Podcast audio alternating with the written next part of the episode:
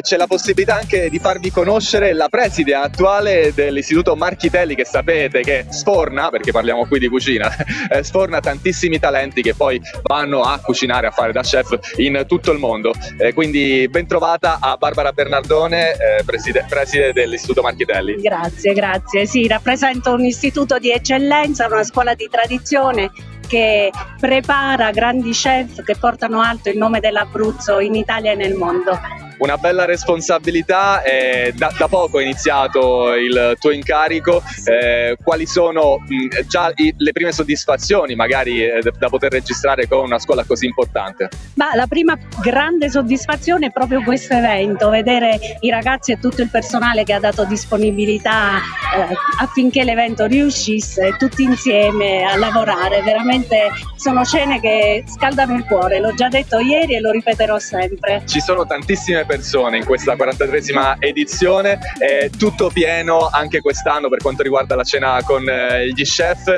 che è sicuramente una cosa da provare eh, perché ci sono tantissime persone che stanno per cominciare la cena. Certo, e ci aspettiamo altrettanta gente domani a scuola dove ci saranno degli show cooking. E Pensavo anche... ci fosse lezione, Preside.